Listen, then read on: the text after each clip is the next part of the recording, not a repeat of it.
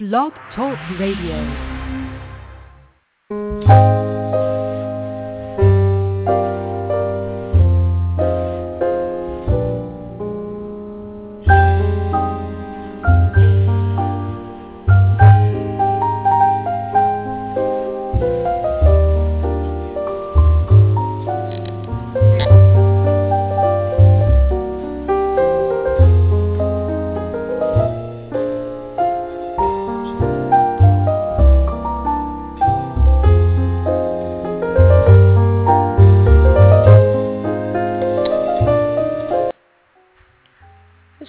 Radio, and this is Patty Holstrand, and this is our Sunday edition, brand new edition of a brand new show. I'm going to turn it over to the new host for Sunday, Donald Jocks. Welcome, everybody. Pop culture information. Welcome. This is pop culture news and commentary. Tonight, we're going to look at what is Arizona pop culture, what kind of things that those of us in pop culture do enjoy and experience with it, things like uh, uh, cosplay, gaming, uh, some of the businesses that support it, and a lot about the fans, what's going on, what's coming up. We'll be talking about gatherings and conventions as well as news-related to happenings around the state. Some of what we'll be talking about in our first hour will also include some of the things that maybe some people don't know about yet, what conventions are coming up, what conventions may have actually passed into history these days. So we'll be talking a little bit about this, and hopefully um, some of our listeners will be dialing in, letting us know what's going on. We'll be talking to some of them, and we look forward to talking to you all. Oh, we have a caller already. Welcome to the show. Hey, how you guys doing tonight? We're doing real well. Um, and who's this? This Let is. Song River. Hey, Song. How you doing? Hey? Don. I'm doing good. Uh, good job on the new show. It sounds like this is going to be something really interesting and um, needed here in the Phoenix area. I think so. Uh, we were talking the other night about some of the, the scope of what we might want to do, and when I was telling Patty what I wanted to do, I said, you know, we, we really need to focus on what's going on in the state of Arizona. There's a lot of conventions and pop culture out there, and you know, some of the publications like New Times, The Republic, and, and Nirvana, different things like this, they, t- they their scope is way huge. Nobody's True. looking at just what's coming on locally, and That's you know, it's, it's and you're actually kind of a part of this because you've started up your own show here on Blog Talk just what last week or was it the week before? That was last week. We had our, our beta test, as we I think we like to call it. hmm and um it, it was it was uh you know a learning lesson we you know we, there's uh always things you have to learn as you go along and um it was good and uh, a lot of people we got a lot of feedback and um everybody embraced it locally um especially and but we had listeners um contact us from Virginia uh and up in Oregon and even a couple people up in Canada. So, um, you know, we've got people tuning in outside of Arizona to hear about Arizona and some of the things that's going on in the the, uh, the capital uh, of Arizona, which is Yeah. a lot of people don't realize that that's Phoenix. Well, you know, one of the things that I wanted to do in this show is to embrace that that you know, popular culture isn't just the few things that I mentioned. Uh, it isn't just cosplay and games and conventions. It's also the music, and your show uh, brings a lot of that out. Uh, and, and as I recall, and forgive me for showing my age here, but I remember the days when what we would call pop pop culture music today was in the olden days called underground music. Yes, actually, um, I was having a discussion just last evening with um, a young a young man by the, that goes by the name Chris Mars. He actually produces a um, kind of a a late night chaos, uh, as he puts it, radio show podcast that he does, where he brings in all these different types of guests and people that are every everything underneath the umbrella of pop culture, and then he also throws in politics. And Uh-huh. with him was a gentleman by the name of Harrison Tyler, who has a band here locally that they've put together. And I believe the name of the band is Radio Siren, if I remember correctly. Wow. But that was something we were talking about is when we say pop culture, are we really saying what used to be said during the earlier days of the 60s and 70s, 80s and 90s, that time period was either called alternative or underground. You know, there, there's always Mhm. been these buzzwords that, that we Right. utilized. And, And um, but the thing about the buzzwords is that they only apply to the younger half of the audience that Mm. has propagated that buzzword. That's I mean, true. what you that is you true. mentioned the, the the 60s and the 70s. It was indeed that younger crowd that was referring to pop culture and so forth, and it took years before the popular media picked it up. Mhm. Uh, and I and, And I think we're seeing a resurgence in that. I I, re- I would wholeheartedly agree with that. I think we are seeing a resurgence of independent creative thinking. Um, about two years ago, there was a gentleman by the name of Robbie Brown. He and his um, co-founder partner Marcus Manley, who just recently passed, um, founded a organization called We Labs out in Long Beach, and that was the whole purpose of forming We Labs was they they saw this this collective out there of independent artists from all kinds of different genres and styles, all searching to become communitized. I think I just made up a word. I'm not even sure that that's a That's- word. That's it's a new one on me, but. I, I kind of I like the sound of that. and Now, I think Explain what you mean by saying. communitized. we're looking to come together to network and help each other as a community grow and succeed. And when you talk to a lot of the artists and all the different pockets of genres, they're not making any money, if maybe a pence here and there. Mainly, they're they're doing a lot of their work for free, and I think they feel like, okay, the economy hasn't done real well. Globally, Right. things are restless.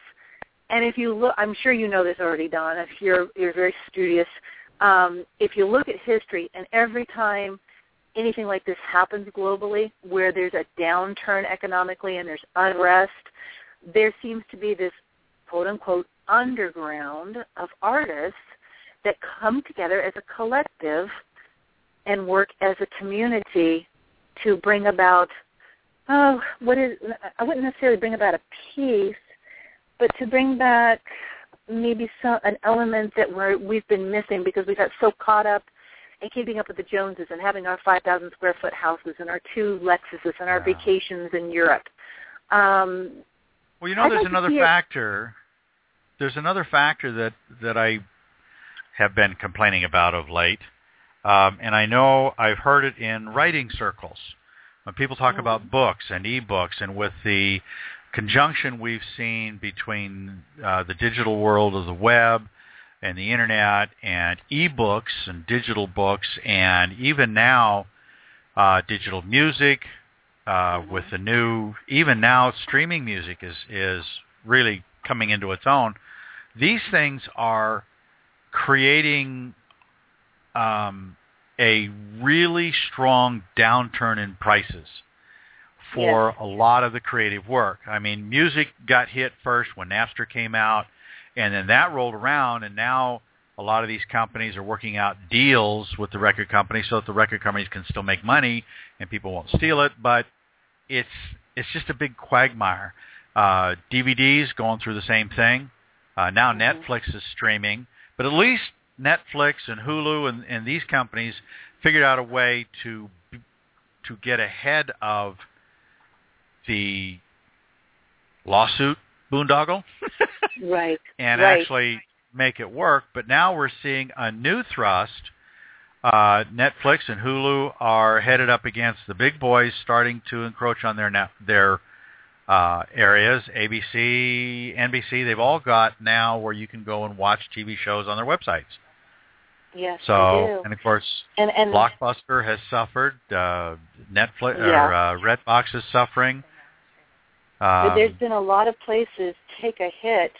And you recall going back to the turn of the century, um, from the 1800s to the 1900s, and we went into the Industrial hey, hey, hey, Revolution. hey, hey, hey, wait, wait, wait, wait, wait. Be fair. I wasn't around that long ago. I know I'm old, but I'm not quite that old. Go, back, go back to the history books. Let me Oh, rephrase okay. that. If, Oh, if you right. go back and you and one studies that that time period, we had this, this same influx of of a situation to where we had to learn how to adjust globally to a new way of doing things. And I think if if my history is correct, that we're looking at doing the same thing stepping into the 21st century. And we've all got to find a way to find our niche to make um, a living at what we love to do and still have it be something that the common person can buy. As you mentioned, music.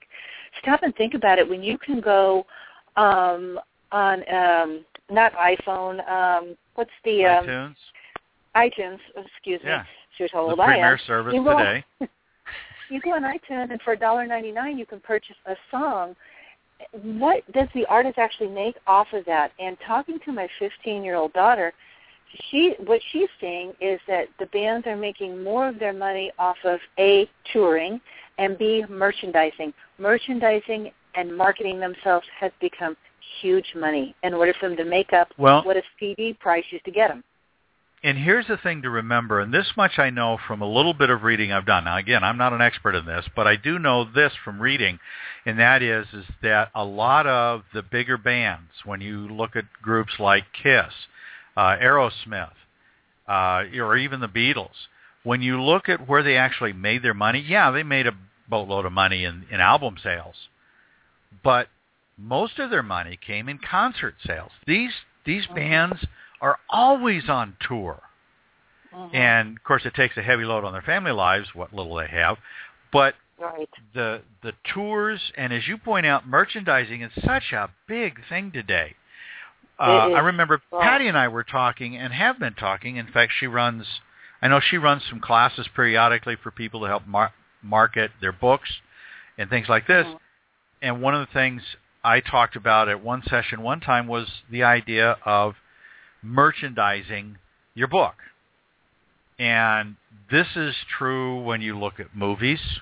The Star Wars became the king of merchandising. Uh, movies and TVs. Look at what's happening with um, oh, uh, Walking Dead. There Yes. are action figures. There Mhm. are DVDs. There are toys, and and I even think I saw a game the other day, and a video yes, game no I less. I think you're I- right. I, think you're right. I saw the announcement of a video game for The Walking Dead, and so I'm sitting here thinking, like, you know, it's just incredible what artists really need to get through and go through in order to actually make a decent living at this stuff. One of the things when I first started writing was the realization that an author doesn't make money writing. right. He really doesn't. He makes it in speaking engagements. He makes it in um, der- derivatives from sales of DVDs and things like this that they may do at concert sites. They make it from if they've got some form of uh, merchandising, they'll make a little bit there. But for authors, the big money maker is movies and TV. Yes, it really is. And so That's this it, is it's just it's changed, and we've got to learn. As old people, got to learn how to change with the times and help those coming up um, learn the the ropes because it it is a new way, it's a new age, it's a new time, and uh, marketing is crucial, and networking is crucial. And um, I, You know- I've I've been surprised in talking to Patty how many people don't get okay. networking. They Right. just don't understand Well, that you whole know, you, premise. you bring up another point. Uh, the old guard, as opposed to the new kids on the block, and some of the things that come into play there. Um, I'm currently chairman of this year's LepreCon Fan Convention. Mhm. And this is my first year being full chair. I've been involved with the organization for several years now in different capacities. And you know, one of the things that I really struggle to understand is is why aren't fan conventions busting at the seams like they were 20 or even 40 years ago when LepreCon actually started? And you know, you've hit the nail on the head. It's the idea that the conventions aren't changing with the times Mhm. and adjusting in marketing efforts, adjusting in the way they handle memberships, adjusting in the way that they um, reach out to people. Uh, so many people in pop culture today are looking for entertainment. Mhm. 40, 30, 40 years ago, when people went to a convention, they weren't looking for entertainment. They were looking to hook up with their favorite fa- uh, favorite writers, authors, artists. It was about the connection to be made, much like what you said about networking. building those memories um, when you go to a convention. I still think, especially for families when they come in, I still I think that that building that memory with your little boy or your little girl when you're bringing them to a, a convention, I still think that that's there. But Mhm. when people have to decide, and because we're seeing this in the music industry as well, what you just brought up, um, people have to decide: are they going to pay their bills this month, or are they going to have enough money to put in their gas tank to drive to go see a live band, or to go to a comic con, or even take their kid to the local comic book store? They're having to make hard choices. Yeah. But you know, I, I look back in, in my own history, and I've, I've been here a while. These choices, I think, for a lot of people, especially young people, have been around for quite a while. Yeah. Um, I think I think we all struggle to make those choices and to make them decent so that the kids that we take to those do have pleasant memories to draw on. Uh, it's Mhm. those memories that carry us forward as adults into going back to conventions and things like this. exactly. You know, I, I, I'm a newbie to quote pop culture. Um, it was Patty that invited me to go to a LepreCon convention five, six, seven years ago. Wow, time flies. that evil woman. yes. And he drugged me kicking and screaming, and I got into the hall, I and here were all these costumes. these there were all these costumes and this life and energy, and um, the sad thing is, is I've seen LepreCon, I've seen Coppercon. They they've not been as heavily attended over the years. That attendance has dropped. Um, It has. This year, and the other things are, as I've been looking this year as chair, and I'm faced with the challenges of how do you attract young folks to a convention that, for heaven forbid, has been around 40 years. That's older than most of these kids are. Yeah. And we ac- we actually talked to some people. We talked to her son, all of 18, 19 years old, somewhere in that range. And he made some suggestions. We tried some of the things.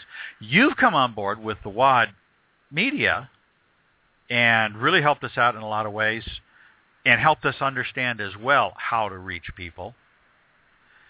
And I think one of the things that I was actually going to bring up tonight is, is I actually went, went before the show started. I was out looking at some of the websites for the various conventions.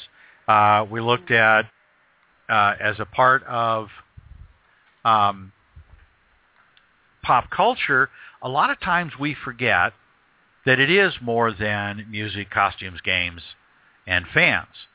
Uh, one of the Mhm. things that comes to mind is is that the Arizona Dreaming Conference coming up in May is about Arizona's first romance reader event.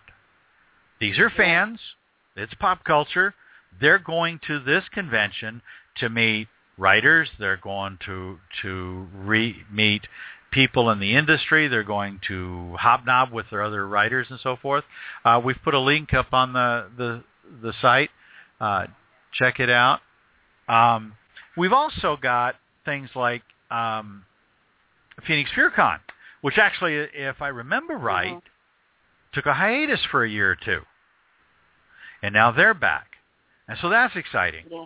Um, they've got a nice website. Of, um, one of the things I really wanted to to talk a little bit about tonight was something new that's coming down the pike, And we've got a great example here in the Valley um, that, and uh, interestingly enough, I know some of the backstory about this, but not all.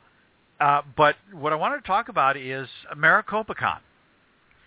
This is their second year, and MaricopaCon is is basically a, a primarily a gaming convention. But the fellow that runs it, Jason um, Youngdale, was dissatisfied with the way the conventions were being run at the time he was participating in one with LepreCon uh, two three years ago, and Uh-huh. it didn't turn out as well as he'd hoped, and he kicked some ideas around for a while, and then he discovered Kickstarter. Now, Jason did something that I hadn't seen before. He fired up a Kickstarter, put some nice stuff out there, had a great idea. He did double what he expected. Mhm. He fully funded his convention before he even went to the hotel. Kickstarter and Indigo, called Indigo, I think- I think I'm pronouncing it correct, and there's a few others out there, have been an interesting phenomenon that has tied into this new century way of Mhm. being able to raise funds to for, for artists of all kinds. You know, you've got art, authors using Kickstarter to publish books. You've got Right. Shelby Robertson. Shelby Robertson's used Kickstarter to produce um, his whole new comic illustrated series, um, '94. Um, I've I've seen it. I've seen it used so much, Well, and people are willing to put music. into it. Yeah, you've seen music do this. We've seen Mhm. movies do this. In fact, uh, uh, we did an article on uh, Locker 13, who also Mhm. did it, and they did it successfully. So you got Yes. music, you got films, you got books, you got uh, now conventions are using crowdsourcing, crowdfunding to be able to fund their startup, and then to those who invest, they get all sorts of benefits from They copies of books, they get DVDs, they get um, tickets to the convention, uh, special dice.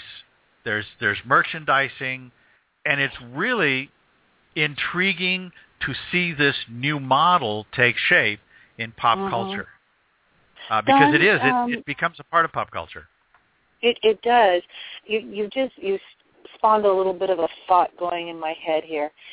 The old adage, the old yeah you spawned the old adage of united we stand, divided we fall Uh huh. occurred has occurred more than once in this country. Oh, And perhaps every time we hit a new a new century and we go through a, a new adjustment, we go through a little bit of this time of united we stand, divided we fall, and we've got all these. We've got fractured religion, we've got fractured culture, we've got fractured food, we've got fractured people, we've got fractured corporations. Then something like like this Kickstarter and Indigo and the other crowd fundraising type things come and take place. And all of a sudden, you've got artists now connecting with the masses so that the masses feel like they're a part of something bigger that they can't go out and attain, but they can be a part of it. Maybe, just maybe, this is the way out of taking everything being fractured and recreating it into a whole again. It very well could be because as you you mentioned that, I I it prompted a thought in me. So we're cross spawning here. This is going to be interesting. Shannon, yes. and what what dawned on me is I was remembering back in history and recalling that in it was in the mid 50s when Elvis Presley came along and he mm-hmm. started doing a lot of extra concerts. I mean, people had done concerts at state fairs and stuff like that, but it wasn't until the the people that started showing up in the 50s when they tapped into radio and it was like the dam burst and you had popular kid music that all the parents and grandparents hated and nobody was allowed to go to concerts because who knew what devil worship was going on and all this kind of good stuff. But Right, right. We can actually go back a little bit further to see another conjunction that was in the late, oh, I'd say 1800s, early 1900s Mhm. because when radio actually was born, Mm. You had live radio. You had the movies kicking in, just getting started. You had uh, stars like Charlie Chaplin showing up in a matter of a decade. Um, and then you had all of these movie, these musicians starting to create vinyl albums or vinyl singles in those days on the old 78s yeah. that were getting produced and delivered to the consumer market. And this was way back in the 20s and 30s. Yeah. So we had a conjunction there, and artists actually started to make some serious money. And not just the singers, but some of the writers started Yes, to actually make did. some serious money. Because before then, the writers didn't get much credit at all, if Mhm. anything. That's very true. That's very true. So we so had this it gets back evolution. to community, doesn't it? Yes, it does. Where you've got some, uh, and I'll use the term loosely, technology that affords pop culture to Mm-hmm. evolve. You know, That's Um, what we're doing. We're we're evolving. we can come forward in time and we look at the appearance of cable TV back in the, what, 70s, I want to say, Mhm. where VH1, no, MTV shows up on the scene. Yeah, that was the, And now the 80s. we've got the explosion of music videos. Yeah, yeah, yeah. And that was I another think it's conjunction. 1981 or 82. Mark Goodman Yeah. comes on, Uh-huh. and oh wow, yeah, that totally changed everything again. It did.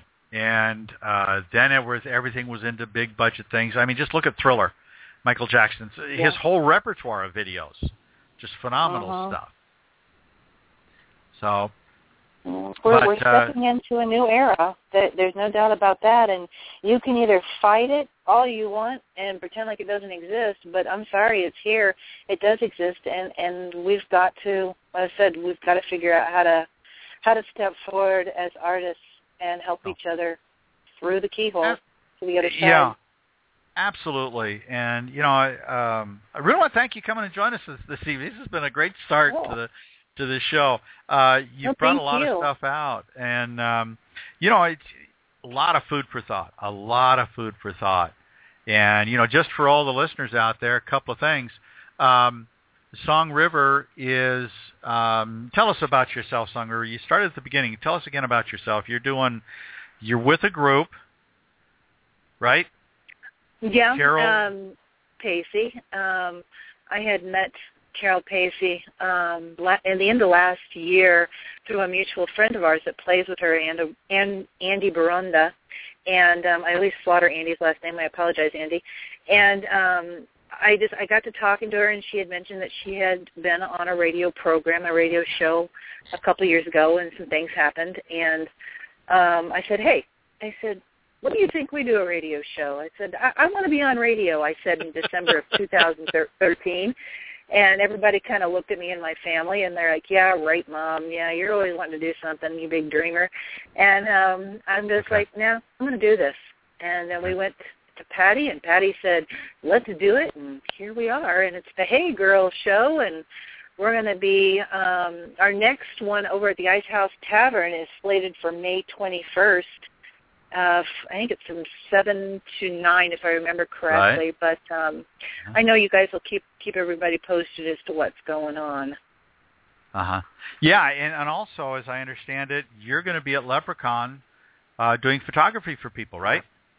That's what I hear. Yes, at least either that or my evil doppelganger is going to be over at the LepreCon doing photography. I have to put her away in the closet every so often. She's so obnoxious. Yeah. But yes, Well, yes, I will I've be got- there at the LepreCon. we look forward to seeing you, Song. And again, thanks for You calling too. in. You have Thank a you, good Don. night. You Bye-bye. too, and uh, thank you for the show. You bet. We've got another caller. We're going to welcome uh, Krysta Crawford. For those of you, uh, in fact, you know, I'm just the newbie here, but I'll tell you what, Krysta, welcome to the show. You are an awesome lady. Oh, well, thank you. I've been looking you up on the web, and I see not only are you a cosplay costumer, what, what's the right way to say that? Is it Um, well, it, it, it is cosplay usually cos. It's um, it's cosplay is like the action or the act of dressing up in costume and acting as a character. Um, and Okay. then they're usually called just cosplayers if you're Uh-huh. a player of cosplay. Okay, awesome. Um, well, we're all about pop culture on this show. This is our first show. You're my second caller. This is awesome. Thank you. Oh, you're Uh, welcome. I was you just know- listening to the song. She's she's one of my favorite people. she's she's neat. It was great talking to her. We we got into some interesting conversation about pop culture. Um, I noticed Mhm. too that you actually operate a business here in the valley, uh, graphic art printing and pop culture apparel. What's it called? What's the name of the business? Um, the name of the business is Hero and Villain Designs. We do like graphic art, like 11 by 17 full bleed prints for artists and photographers, and we do smaller prints too. But that's Uh-huh. and then um, also we do clothing like skirts and dresses and shirts and, and accessories that are all based in the pop culture world, like what's happening, what people are liking. I was noticing I was on somewhere, I think it was your website, or maybe I went to your Etsy store, and I noticed you've got uh, a large selection of, you called it mermaid uh, skirts and stuff. Uh, I was intrigued by that. I, I'd never seen that before. Is that are these fabrics that you actually design, or are these things that you put together from pieces that are already out there?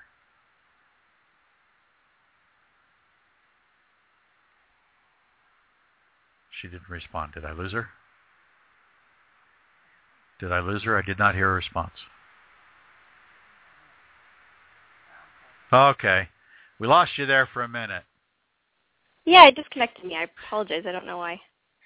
Oh, you did that? Blame it on our. me. It was our really weird. oh, I was gonna. I was gonna blame our engineer here. She's uh, falling down on the job, surfing the web. But uh, so I asked about the mermaid outfit, the mermaid cloth, and you were going to answer about that.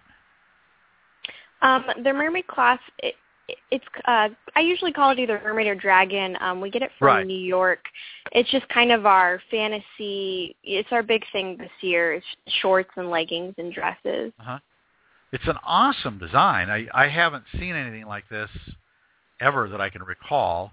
And being the dirty old man that I am, slim ladies and outfits like this always attract my attention. and even so at, at, at cons and events like this. So Mhm. how did you get into this type of a business? And particularly, um, it relates to pop culture because it supports people doing costumes, right? Yes. So do they a lot of they the take this and they'll, do. they'll- go ahead, go ahead. A lot of the Um, stuff you do. a lot of the stuff I make can also be like has been used in costumes. A lot of people wear my leggings and do like hipster aerial. Um Uh-huh. and then also like a lot of the clothing like the dress lines I have represent characters that they dress up as in their costumes and then in everyday normal wear they can wear these dresses that have their favorite characters on them. I see that. Yeah, because what what is this one called? Oh, it's the Catwoman and uh, Harley Quinn print. Mhm. That's that's a neat outfit. You know, here's a question for you. I've noticed recently that uh, just like within the last year that a lot of costumers cosplay. Uh, how did you say the right way to say that is? Cosplayers. cosplayers, okay, um, are actually beginning to derive uh, different costumes off of existing characters. For example, the, the most obvious one that I remember seeing was uh, a, a female Arrow, or a female Batman and a male Catman. Uh, things that I've seen uh, out there where they're they're they're changing things up, which I think is kind of neat. How how does that affect your business and the costumes that you do? Because you do three or four at least. I, I've seen you. Yes, I, I have a handful of costumes. I've got three or four that are my main costumes. I think that people are just reaching out. I mean, there are a huge list of costumes, but there's also a lot of cosplayers. And most of the people that cosplay really want to make unique costumes and they want to show off their talents in design. And it, there's a lot of female and male cosplayers that like other characters and they want to portray them, but they might be female and so they decide to make a female version of, you know, Arrow. And so it kind of just allows them to feel that character but also still stay, you know, in their own sex. Gender, I think, is the other word. Gender, uh, yeah. yeah, we we want to be PC correct here. Um, but well, here's here's a couple things. What what are your thoughts? And I don't know how much of of the earlier part of the show you heard about the changes that are happening in popular culture overall. Uh, you actually run a business here in the Valley. You support Mhm. popular culture with costumes and, and costuming materials, and yet you also are a part of pop culture itself, being a cosplayer. Now, Mhm. uh, and you, you also, I, I see you've got uh, some of your prints are available too, which is really cool. You, you do these costumes uh, nice justice.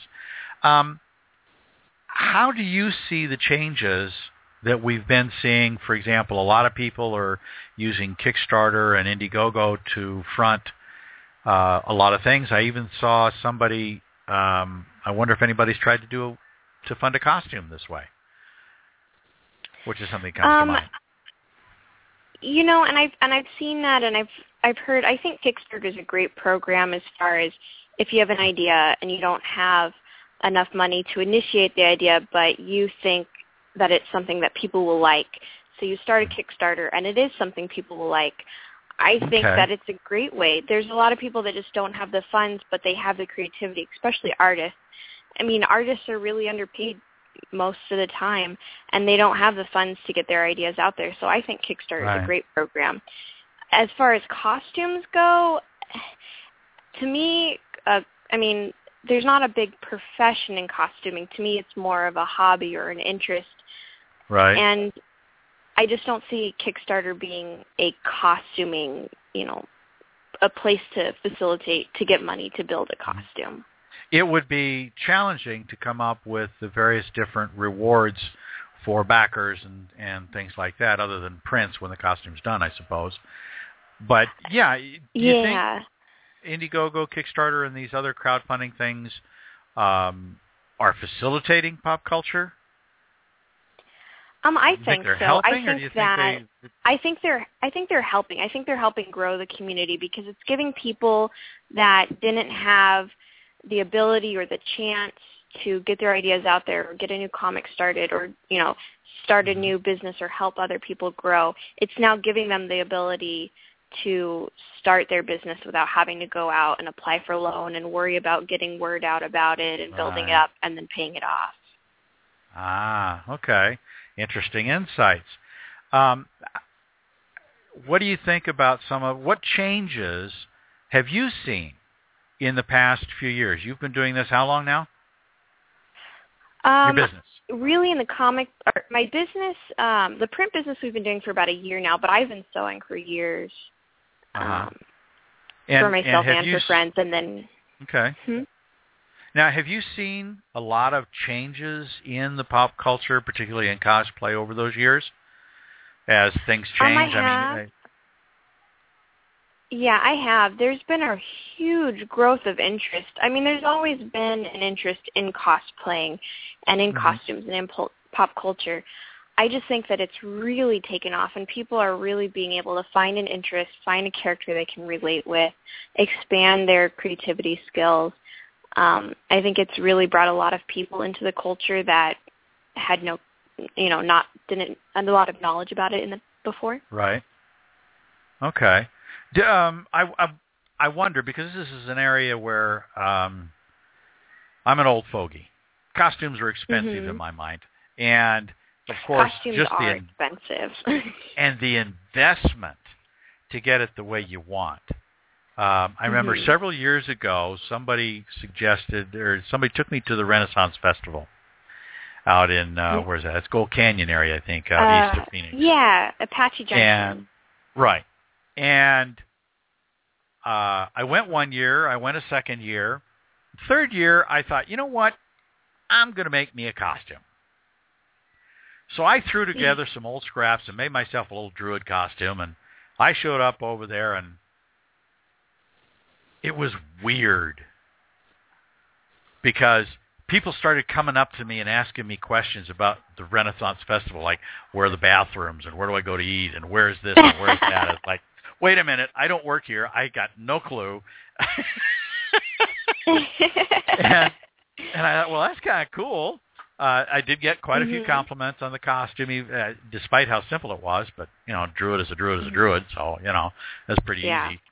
But um, there, it was just strange how it opens opportunities to talk with people and to uh, break the ice, as we used to say, and start a Yes. conversation. It it does. think- When you're in costume, I think it helps you and other people be able to approach you better. I mean, a, a little kid's not going to want to walk up to a stranger, but when I'm wearing a superhero costume or when my husband is wearing Captain America, I mean, you get little kids that run up and like want to give you high fives, want to talk to you, want to say how cool you are and how that you're their you- you're their role model.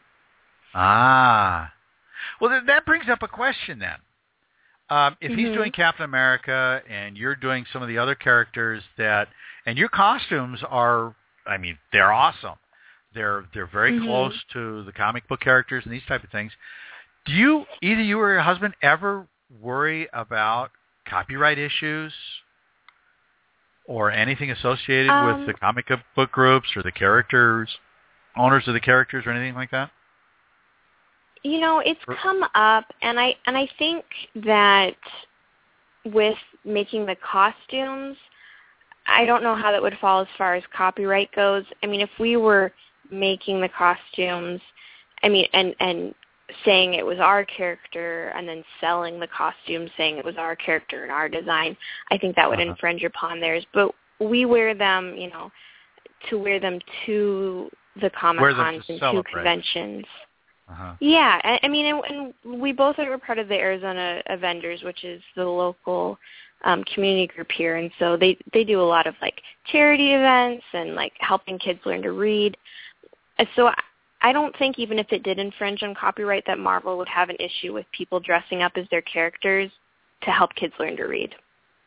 Okay, so as long as the things are non-profit, it Mhm. actually probably helps them because it helps people see the characters and things like that. That's interesting. I hadn't thought of it that way. I mean, way. that's my opinion of it. Uh-huh. So, okay. You're okay. Now, as I understand it also, and I'm giving us a great plug here, LepreCon 2014 is coming up at the end of the month, and you're actually going to be Mhm. our local industry art how did we phrase that? Local art industry guest of honor, right? Is that what Yes? I was think very. That is what they said. I was completely surprised, completely shocked. I had no idea when they contacted me. It was probably one of the best things I had heard in a while. Well, when Patty chaired last year's LepreCon convention, hmm she thought outside the box when it came to our art guest last year. And she approached Hmm. Blizzard, specifically one of the, what was it? Wizards of the Coast, I'm sorry. And talked about bringing Jon Schindehette down. Now, Jon Schindehette is like the head of, he is the art director for their Okay. comics and stuff. And so we brought him in as art direct art industry guest of honor. And when we were looking around at somebody to invite for this year's LepreCon, we caught sight of you and the fact is you do more than just cosplay and you do more than just run a business. You actually have found a way to blend the two together and that was what caught our eye and that's what we thought it represents some of the changes that are happening in pop culture. Um, yes, I, you know, I think there is a lot of changes, and I think people want to represent what they like um, on an everyday basis. I mean, I can't just dress up as Wonder Woman and go to the grocery store. You kind of, it's it's out of place. but but I can wear, you know, a dress that's got Wonder Woman print on it, and people will say, "Oh, that's so cool. Where did you get that?" And I said, "Oh, I make it. I run a business. Here's my business Uh-huh. card." And they're like, "I would like to wear something like that." It it reminds me back of shows I would see in, and of course I'm dating myself here, in the late 60s, where we would go pester our parents for Batman or Superman pajamas. You couldn't Oh, get yes. t-shirts back then. It was always the pajamas, and um, that was our cosplay in those days. And Mhm. oh gosh, I can remember many a times threatening to put a cape on and go jump off the roof. Uh, thankfully, I never did try that. yeah, because then you'd end up in the hospital and we'd have to deal with you there. Yeah, um, but you know, I've I've and, and cosplay, as I've learned the hard way this year, is not limited to existing characters within uh, any of the comic book universes. Uh, I know through the conventions, I'm seeing uh, fantasy characters uh, that Mhm. haven't appeared in films. I'm seeing uh, characters from pirates that are building characters not necessarily related to any of the pirate films we've had over the years. And the variation is just incredible. People's imagination seems like it's Mhm. almost exploding and just I mean it's just going everywhere. And you represent part of the reason we wanted to to invite you was your business supports pop culture by offering things to help people think outside the box. Uh, it had Mhm. never dawned on me to get cloth with a pattern of either dragon scales or, or mermaid scales. I mean, it's just it's awesome.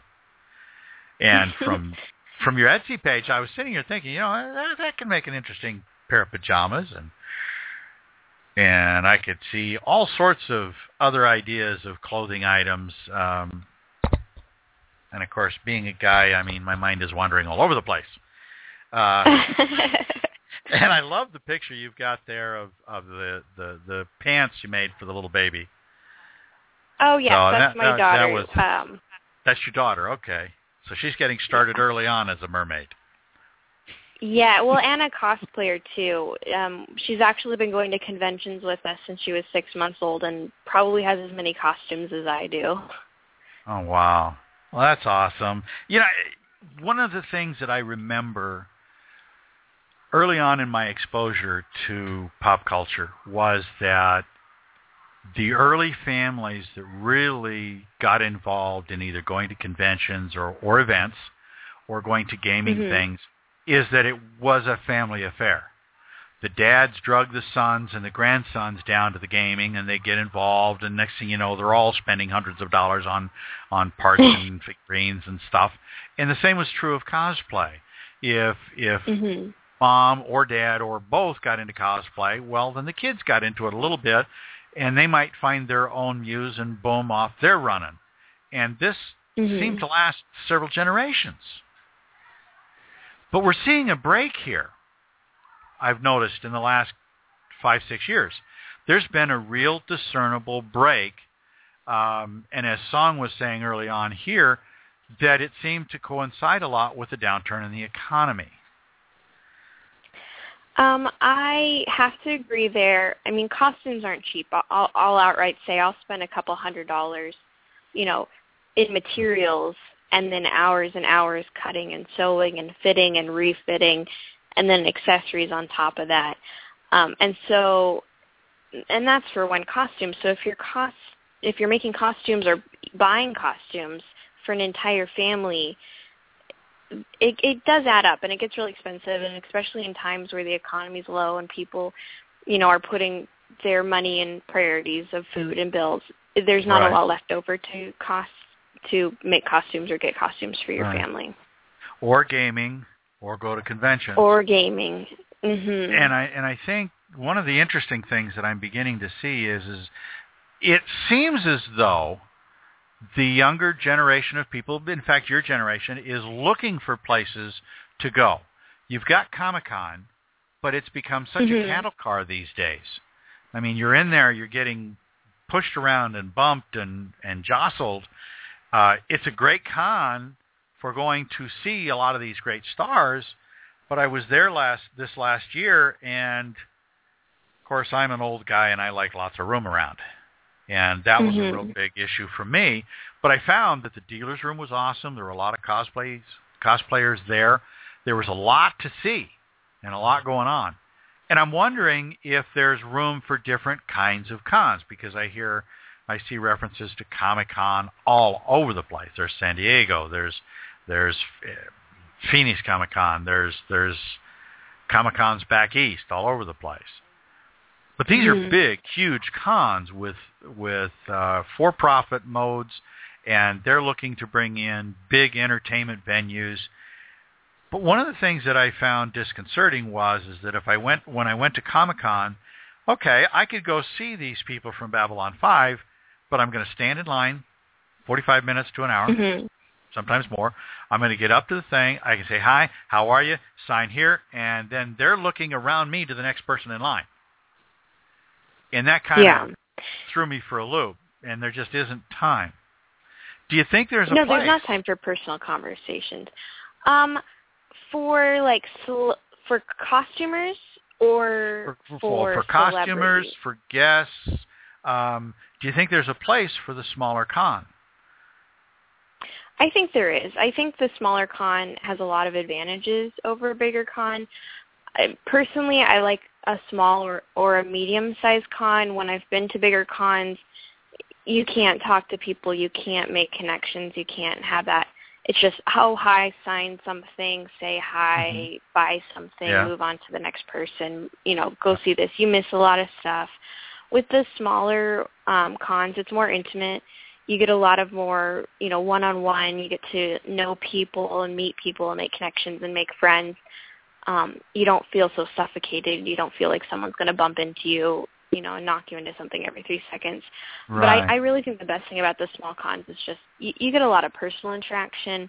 You get to meet Mhm. a lot of people, and you get to like see them as real people, not just you know five A seconds number to or say a hi, face. take a picture. Yeah, exactly. Well, that's cool. Um, do you see other venues or opportunities in pop culture today? Uh, Song and I talked a bit about music. Uh, we kind of Mhm. briefly mentioned the idea of books and movies and TV shows, and the big thing that we've been noticing is a lot of the, the effort to merchandise, like Walking Dead. They've got a game, they've got books, they've got comics. The merchandising engine is just lit up like a like a firecracker. Do you see any of Mhm. these things coming into play for cosplayers, the conventions, uh, any of the other things that, that you run into when you visit various different events? Um, I mean, I think people put money where money comes in, um, and right now, the top, you know, things in pop culture. I mean, everybody's going to want them in the way that they like. Some people are readers, so they want books or they want comic books. Okay. Some people don't like to read and they like to watch movies, and that's why they watch the movies. Um, and then other people, you know, just like it because everybody else is liking it, so they want to wear the T-shirt. I mean, I think the trends are going to go where the trends go, and they'll, you know, come and go. But I think there'll there'll always be books, and there's always going to be comic books, and there's always going to be art. I mean, because Mhm. that's the the basis of what this community is built on. Right. Um, do you think that the model of Comic Con, which is all entertainment, is going to Mhm. survive much longer? Because I really wonder about Um, that. It's it's getting so big now. It's it's hard. And I did an article in the the Watt newspaper. I think it was a month or so ago, where I asked the question: Mhm. Is Comic Con getting too big? Because they've either got, if they're going to grow any bigger, they've got to expand to another venue. And that creates another whole host of issues. Mhm. I mean, I, I can't Um, imagine going to a Comic Con and have to go across the street to see another part of the convention. You know, if Phoenix Comic Con has a kind of that issue, um, I found last year when I went, the main portion of the con was at the convention center, but there were a lot of panels and other little things that were hosted in the ballrooms of the hotels across the street. And so it was kind of crazy. Hmm I And didn't so even it's kind know of that. crazy. Huh. Yeah. And so that was kind of crazy because it's like if you have to go across, um, then it Oh, like yeah, impedes crossing traffic, and you've got traffic, people light. loitering and Yeah. but then just the bigness. I mean, even if you didn't have to cross a street, even if it was just like ballroom connected to ballroom connected to ballroom, It's just Right. so big. How can somebody take in that much in a three-day weekend? Right. And I, I've heard some of the same concerns echoed from people who have attended San Diego Comic Con because they've actually Mhm. have expanded in into other venues uh, for various different things. And it is uh, a challenge to see enough of it uh, to to feel good about it. Um, and this is one of the again, pop culture is so dynamic. Um, Mhm. We were talking with Song about the various changes in pop culture over the many years, and we can go back. We can trace a lot of it all the way back to the late 1800s when radio first arrived, and it Mhm. afforded people the opportunity to be entertained and have heroes and and see these things. And then when TV came along, and then when the phonograph record came along, and people could actually be consumers of media and pop Mhm. culture. And then, of course, Well, Elvis think and the Beatles. hmm And I think it even goes back before the radio. I mean, we've had plays and, you know, storytelling from the beginning of time and I think, you know, as far as recorded history as goes. And I think that is the basis of what pop culture is today. Do you think it's about Just- the escapism or just the the the idea of the costume and I can pretend for a little bit? Um, I think it's a little bit of both. I think there it, it depends on the person. Some people like the escape. You know, life is hard, and some people just Uh-huh. like to be able to put themselves in another character and focus on that character instead of what's going on. You know, whether work's hard or school's hard. But I think other people just like to live another life. I mean, that's why we have readers, and that's why we have writers so that you can go and you can experience somebody else's life Mm-hmm. without even having to take a step out your front door. You know, it reminds me of an old story or series of stories, The Secret Life of Walter Mitty, uh, required reading Mhm. when I was in high school. Um, and again, this man was daydreaming all the time about being a hero, being saved, all these kind of adventures and stuff like this. And I uh, definitely I see that in a lot of cosplay. I also see it in, in some of the things that some of the conventions are bringing into play, the idea of gaming and things like this. Mhm. Um, and again, you've you've carved yourself out a, a neat niche in the valley, and I want to say congratulations to you. Thanks for calling Oh, and being well, part of thank my first show. This has been fun. Oh, you're welcome. Well, thank you for having me be part of your fir- first show. Awesome. And I look forward to seeing you at LepreCon in about three and a half weeks, I think it is now. I'm excited, counting down the days. yeah. Well, we and, and of course you are going to be coming up in costume, right? I will be coming up in costume. Um, I should be in costume all three days, and then also the little one will be in costume as well too. I look forward to it.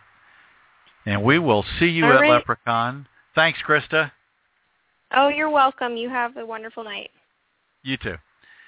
And folks, you know we're we're just wrapping up our first hour of tonight's uh, um, show. Uh, welcome. We look forward to hearing from you. Do call in. Our number call in number is uh, seven one four two four two five one four five. Feel free to call in uh, and chime in. We're wrapping up our our first hour, which talks about where we talk about. Um, Boy, dead airspace, dead brain, I'm gone. Okay, pop culture and today's world and all of the neat things that are happening. And, you know, just one of the things that I thought was intriguing that I learned in this is the idea that pop culture is not unique to our society today. Pop culture could be traced as, as our last caller said, Chris Crawford, we can easily trace pop culture, the idea of being a part of the adventures of our heroes or villains, the times that we read great stories, great storytelling, the games, the adventures that we had as kids, or honestly these days as adults. We have a great time. Well, we're going to take just a moment break here as we get ready for the second half of our show tonight. We're going to be talking about uh, new space Uh, and by new space, for those of you who may not know it yet, there is a lot going on, just as much as there's a lot going on in pop culture these days uh, with the changes and everything that's going on. There's a lot going on in what we call new space, which is all of the activity that NASA has been fostering and setting up things so that people can move into space for real. So stay tuned. We'll be back in just a few minutes.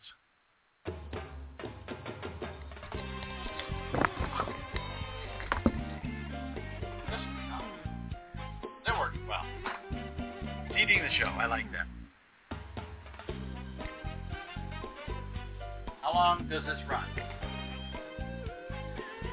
Okay. Yeah, that's, that's all right. How am I doing?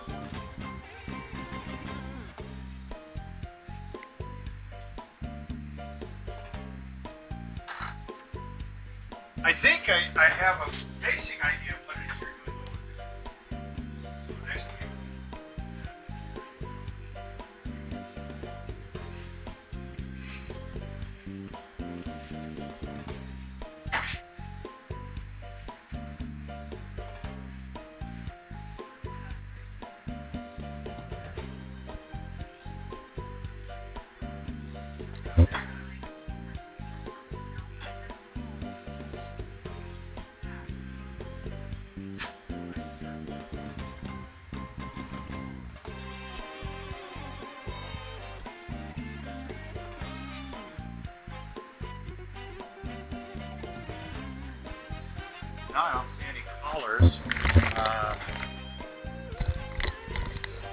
see.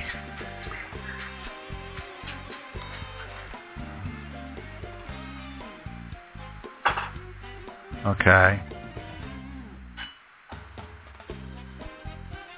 Um, yeah, I don't see anything.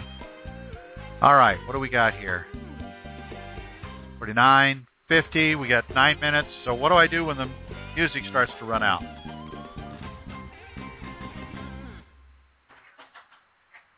Okay, music is over. Welcome back.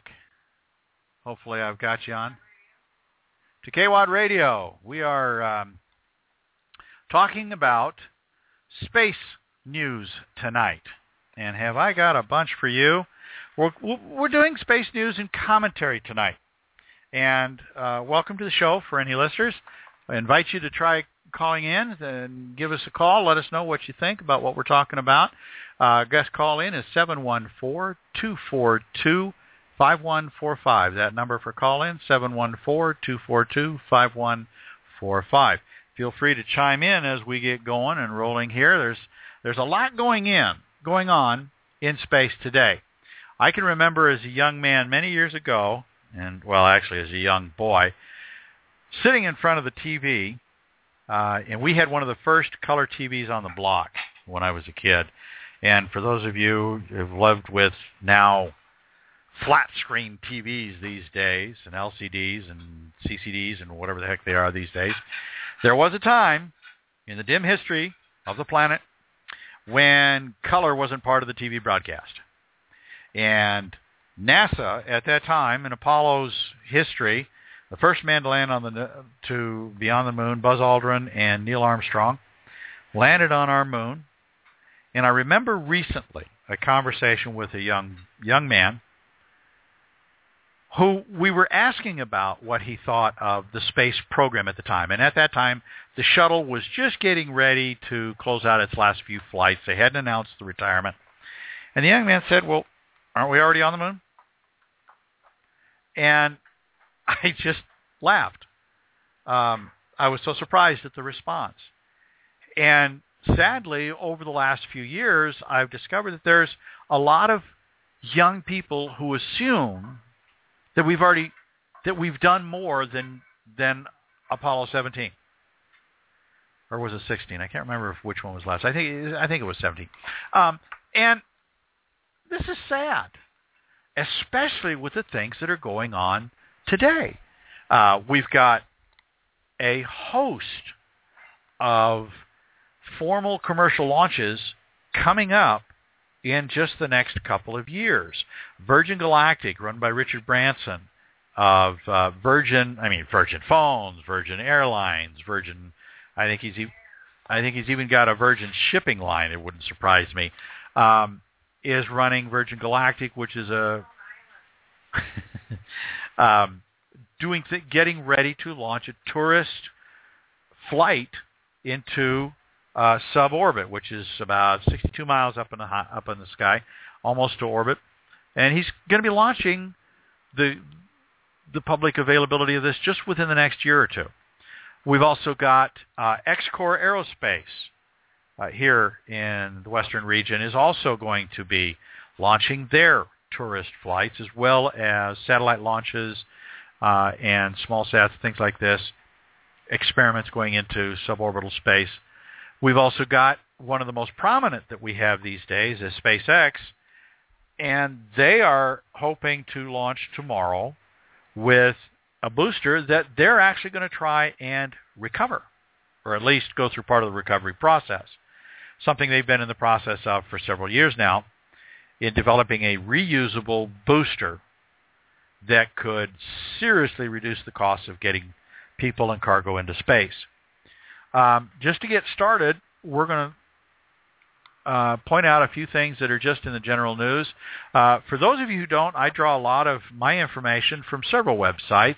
There's uh, space.com, you got uh, moonandback.com, there's uh, spacenews.com. Um, and oh, there's a host of others. You've got the NASA website, which has a boatload of different things that you can look at. And when we talk about new space today, a lot of people in the news are focused on the three primary people, uh, SpaceX and Elon Musk. You got Xcor and their their team, and you have Virgin Galactic. But there's actually a whole bunch of other stuff going on that's kind of exciting. We've got new information from spacecrafts that have gone out to new photos and so forth that have gone out to Jupiter and past that. We've had recent news in, in the past few months of Voyager uh, getting out, and they believe it's actually past the edge of the solar system now, which is way, way, way, way, way, way far away. Uh, it gives whole new meaning to the idea of in a galaxy far away. Um, so um, hang on. Uh, I'll be doing also some commentary on some of these things tonight. I am a space geek. I'm probably uh, have grown to become a virulent space geek in some of the strangest ways. So hang on. It's going to be a fun ride. Um, some of the first things we want to talk about are that uh, a lot of people don't know that the U.S. and Russia are not the only people up in space.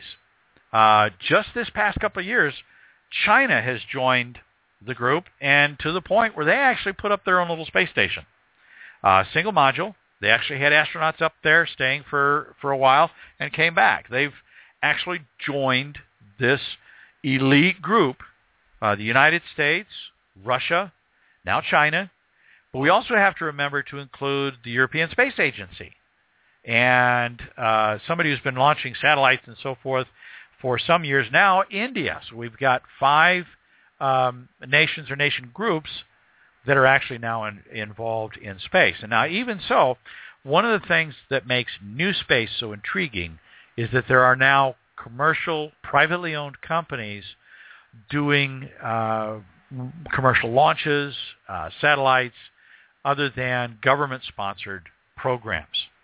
And typically here in the U.S., we know about uh, Boeing and and uh, oh gosh, what are they? Lockheed Martin that are part of what's called the United Launch Alliance, central central deal that helps manage most of the domestic launches here in the United States for everything from satellites to cargo um, that goes to the ISS and all that kind of good stuff. Now,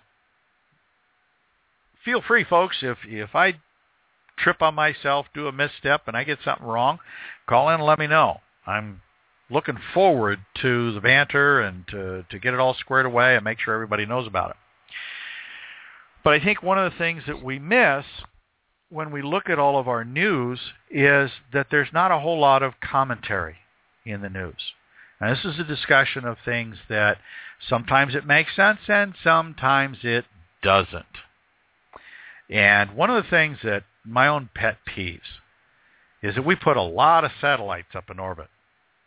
in just the number of years since Sputnik hit orbit in 1957, we've got over, I think the last number I heard was over 200,000 pieces of space junk up there. And by space junk, we're not counting the satellites. We're not counting operational satellites, of which there are things like constellations of satellites like Iridium, which is, I'm not sure what Iridium was, but I think it was like a, a, a cell phone or a content pro- providing uh, constellation. You got GPS satellites up there that do a whole boatload of things.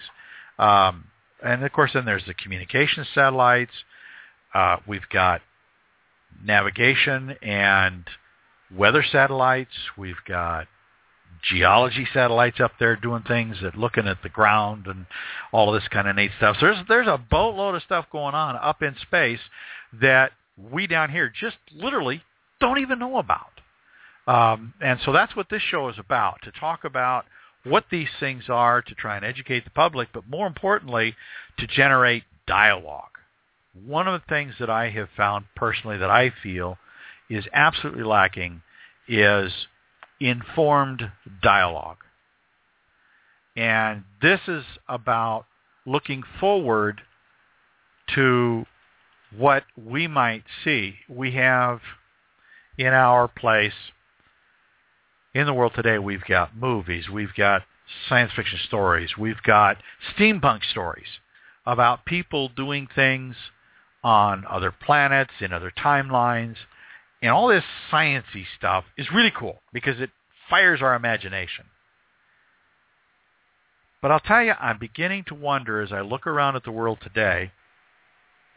I remember a comment by somebody, and uh, just recently on Facebook, where this individual was berating the cancellation of the space shuttle and that we were going backwards to the tube and capsule launchers uh, similar to Apollo. And you know, his argument revolved around the reusability point.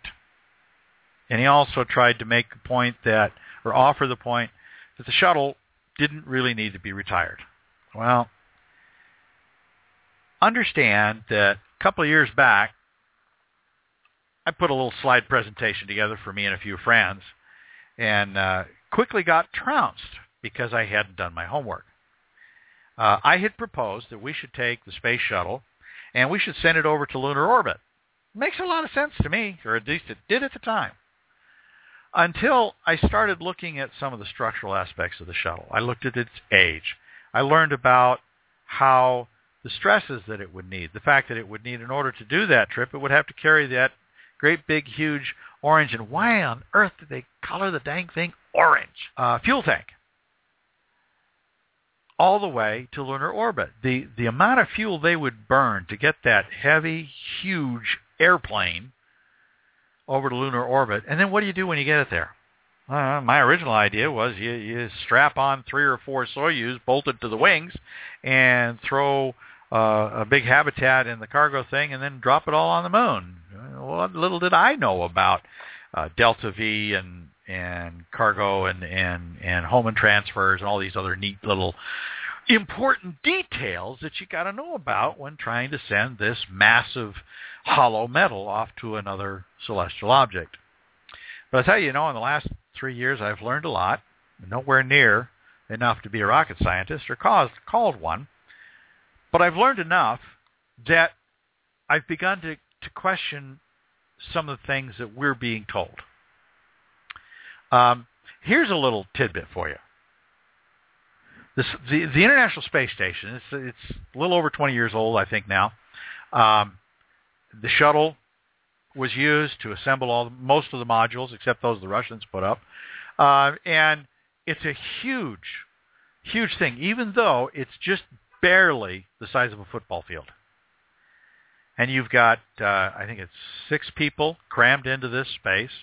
Um, we've seen a lot of the videos that show people taking tours, doing experiments. Um, I really love the one where the guy, the one astronaut, did the demonstration where he opens a, a, a bag, a washcloth. He takes a washcloth, fills it full of water, and then in front of the camera, he squeezes the water out of the washcloth, and you see this water um, literally crawl across his hands onto his arm.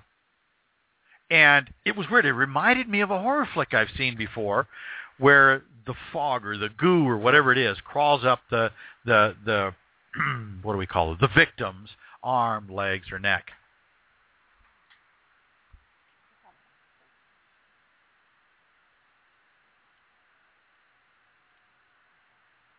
And it was just weird.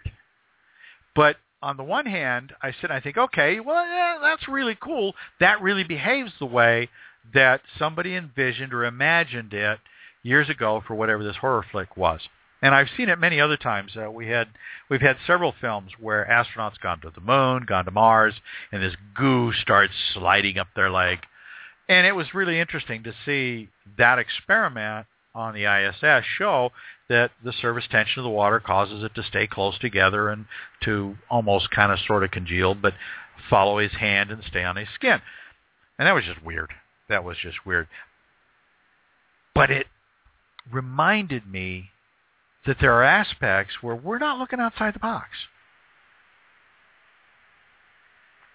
And I don't think we're pushing the limits as much as we were before. Now, the, yeah, SpaceX, XCOR, um, even even um, okay, uh, the Cygnus craft that goes up to supply the space station. These are all um, extreme engineering. You got to call it that. It really is extreme engineering. They're going into a foreign air, foreign space. They've got to survive for the the tour that they're going to do, and and then they're sent down to burn up in the atmosphere. And I got to tell you, I got a problem with that one. I really got a problem with that one. Um, but before we get to that, let's look at some of the goings on that are happening. The biggest news, I think, is the fact that SpaceX is going to be launching tomorrow.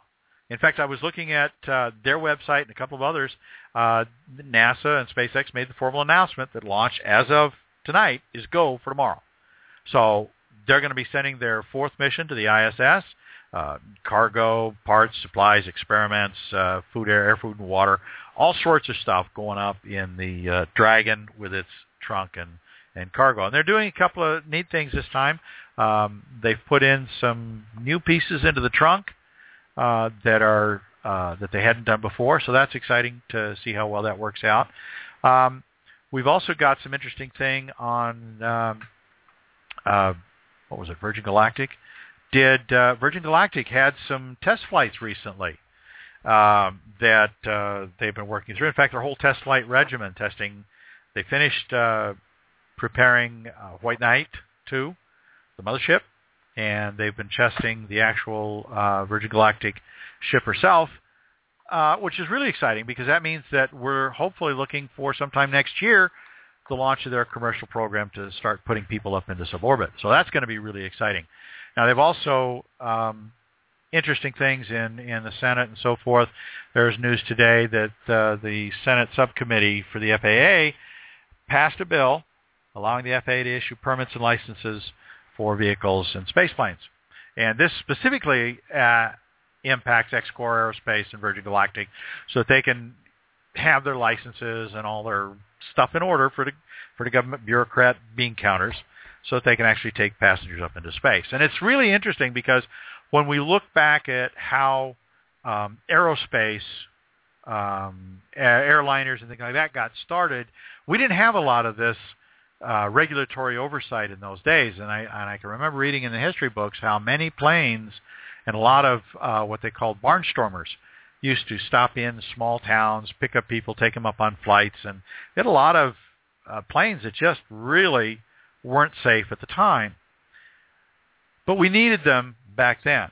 Now, nowadays we have the FAA, we've got uh, NASA, we've got all sorts of uh, regulatory guidelines that help us uh, plan and provide for the safety of passengers going into space. And it's exciting seeing this whole new uh, arena develop on top of a lot of the stuff that we see in the airline industry.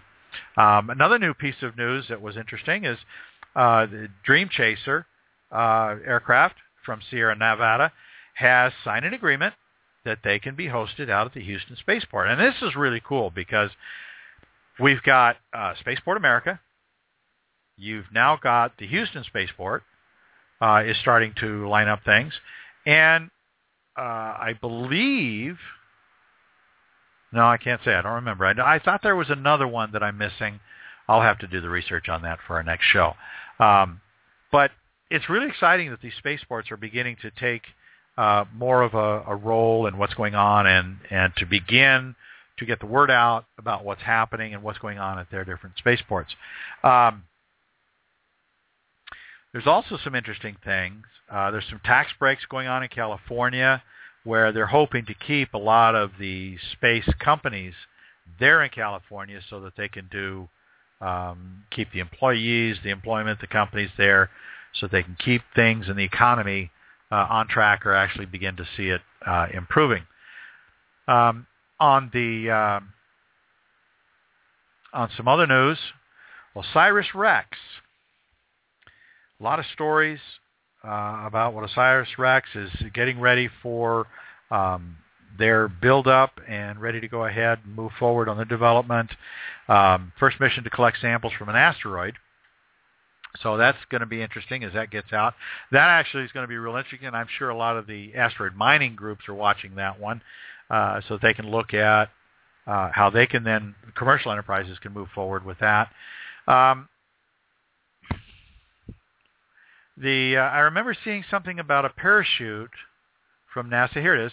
Um, there's a video on uh, Moon and Back that talks about uh, LDSD. It's basically the break from Mars uh, supersonic le- speed parachute. Now, this is a big thing because when these craft come into the atmosphere at these super high speeds, they've got to have a way to slow down. So these parachutes and the development of these things is really critical, especially when we look at uh, sending people to Mars and moving forward on that. Out on the ISS, um, they're looking at uh, enhancing some of the, the things uh, in orbit. They're hoping to have some lettuce soon. Now, you know, we we go to the grocery store, we get lettuce every day, but sometimes we seem we forget because the ISS has been up there so long that the astronauts don't get a lot of fresh food. Um, they're looking for fresh lettuce, and soon they're going to have the chance to grow it themselves. Uh, NASA's sending a mini farm up there, and uh, hopefully it'll go up on this next SpaceX deal. Um, of course, uh, the IS, uh, the space SpaceX ship's been on the launch pad for a while, um, and that's going to be exciting. Uh, Mars makes its closest approach to Earth in six years, Monday, ahead of the lunar eclipse. Uh, for a lot of Mars fans, this is going to be real important, especially because you can see it. It's bigger. A lot of good astronomy going on uh, this month. Total lunar eclipse. Now, I've never been a fan of lunar eclipses. You know, I just working in the dark. There's only one thing I really do working in the dark. Astronomy's not it. But you know, I have to admit, I gotta love a lot of the pictures they do come up with because they come up with some awesome stuff. There was a neat picture I saw. I think I saw it on Facebook today. Uh, somebody was touting the aspect that military photographers have done some awesome photographs, and I got to tell you, the picture they showed huge, gorgeous uh, starfield in the background, and two guys. I swear they looked like freaking weird, glow-eyed aliens standing there with a starfield behind them. But it was an awesome photograph. Neat stuff going on in space these days. Um, a lot of things that people can find out about stuff on, uh, like I mentioned, the the uh, uh, Moon and Back. You got Space News. You got uh, Space.com. There's spacenews.com. So there's a lot of places that you can get information like this. But here's the thing: all this stuff is it's pull technology. In the, in the web, we have a term of push technology. Why did it get stopped? What was that? What was that? Huh? You did what? Oh, okay.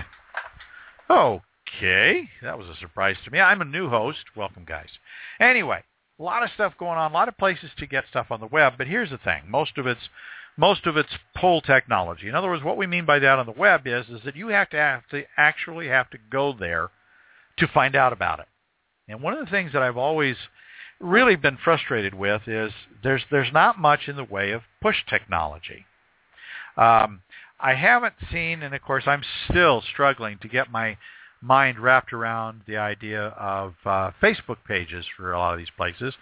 But you know, I, I've I've uh, been on Facebook now for, for a few years and gotten the hang of things. And oh, I've got groups that I I watch: uh, Jovian Society, Titan, Moon of Saturn, Space Colonization. There's a Liftport group out there. Um, there's uh, gosh, do-it-yourself biodomes. Not don't remember what that's about, but it looked interesting at the time. Uh, space colonization. Uh, we got boatloads of stuff going on.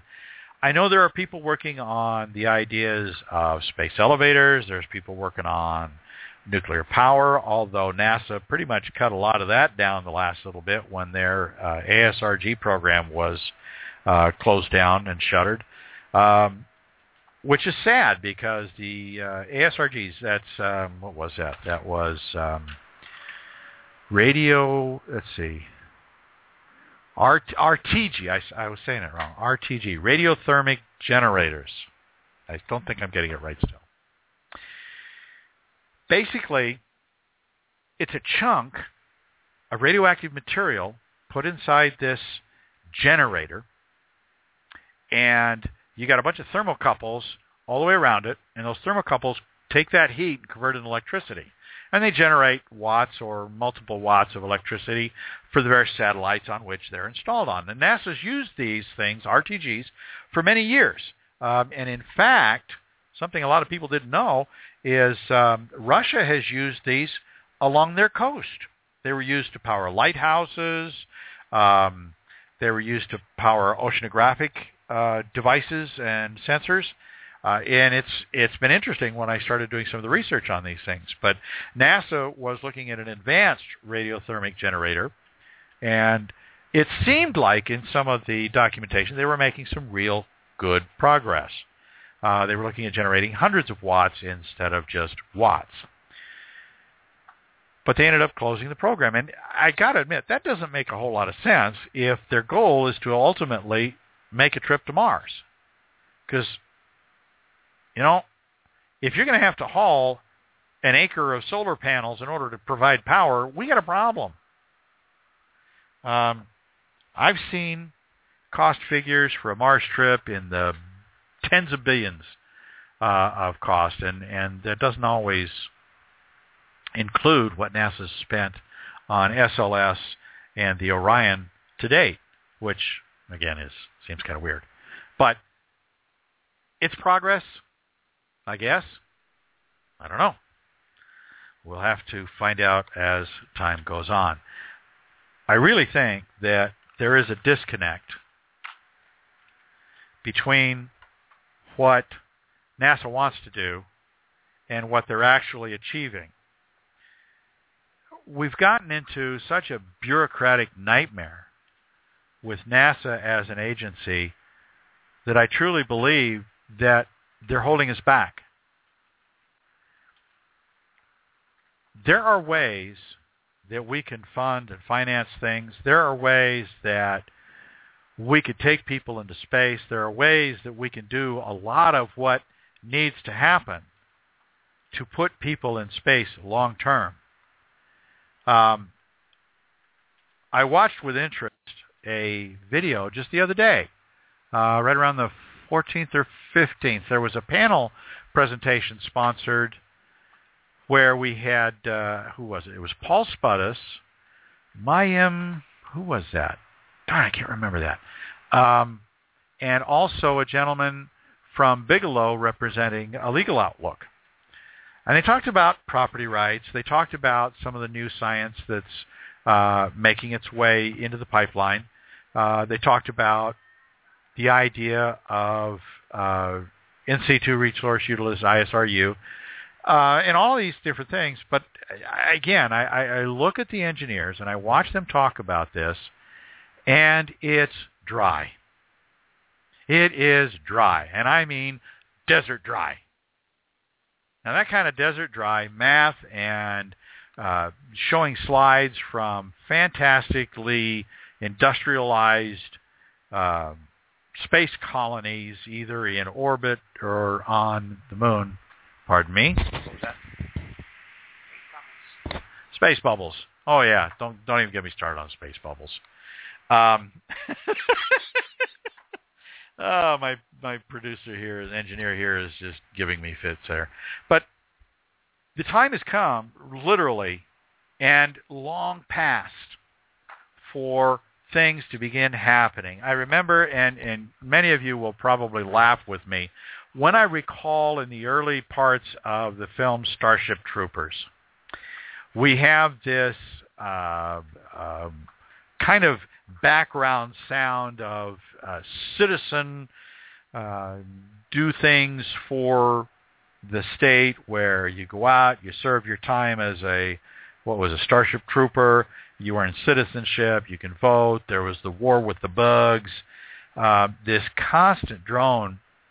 Now, many of us uh, who have lived long enough to remember dimly the aftermath of World War II, or perhaps the um, living through Vietnam, we understood how the state can become so centralized that it controls everything, it propagandizes everything, and pushes us, the people, into doing things. But while that's true, and while that's, I agree, that's not a good thing, there are aspects to what Starship Troopers portrayed that actually has value, and that we in our capitalistically degenerate ways can take advantage of. Um, I'm often saddened by NASA's feeble attempts on rare occasions, once in a great, great, great, great while, to merchandise anything. We live in a pop culture world. And in a pop culture world, people want to be entertained. They want to connect. And NASA's not connecting with the people. I remember uh, I put an essay together some months, years ago, where I talked in general details about how when the Apollo program fired up, everybody was all hot and bothered about it. And you had the test pilots. Of course, before that we had the monkeys. Um, and then we had the test pilots. And then we had astronauts, real live astronauts. John Glenn, Buzz Aldrin, the guys we remember, um, and of course Buzz is still around. We really like him, um, and I really I hope he makes it to Mars. And I think there's a chance that he can, but not under NASA's watch. Not going to happen. Um, I love the the news that we've got. You know, when when Mars One came out, uh, Dennis Tito, I think was it was that Mars One? I think that was Mars One. No, Inspiration Mars was it? I can't remember. Inspiration Mars, Mars One. We got uh, the Mars Direct program, which I think was a, a NASA uh, idea or program, um, supported a lot by the Mars Society and Dr. Zubrin. We've got all sorts of stuff that's in the background, but you know, I came late to space advocacy. And in the process of coming late to space advocacy, I had a big hill to climb in order to get somewhat versed in what is happening in its history. I joined the Moon Society about six years ago, and was five years ago, and was active in the establishment of a local chapter here in Phoenix, Arizona. Now, uh, and I remember we were all uh, excited and and so forth. And there were there were a good handful of us, maybe six to ten. And every once in a while we get more than ten, and sometimes we drop down to two or three at the meetings. But I, I think in a new chapter of any organization, that's kind of how it works. But we would bandy about different things, and and we were all about educating, and we'd have tables up at different conventions, and we'd show the tried and true thirty-year-old documentation about the geology of the moon and different landing sites and all the fancy artist representations of lunar rovers with astronauts riding around in them and rocket-powered shuttlecraft and things going in, in lunar orbit. But, you know, one big thing that kept coming back to me, we see a lot of art uh, about O'Neill colonies fully formed and functioning in either Earth orbit or at a Lagrange point. We see a lot of art of lunar colonies fully functioned and fully operating. We see a lot of art about Martian colonies. We see a lot of art about mining operations on asteroids. Um, but you know, I haven't seen anything anywhere, and then maybe if if somebody's seen some of this, send me some images uh, uh, and show me where people are looking at the pioneers that lived there the first time, and what kind of tech or low tech that they're going to take to actually set the beachhead. As this program continues over the coming weeks, we're going to be looking at, in my commentary, not just the news that's out there, but I'm going to be digging in and looking at and trying to find what is everybody doing to actually get people, boots, on the ground. Now keep in mind, I'm not talking about astronauts. I admire the astronauts, the, the sometimes as long as a decade to train for a single mission that they go through and the efforts that they make to learn every possible which way that it could fail and how to counter that. And that's admirable.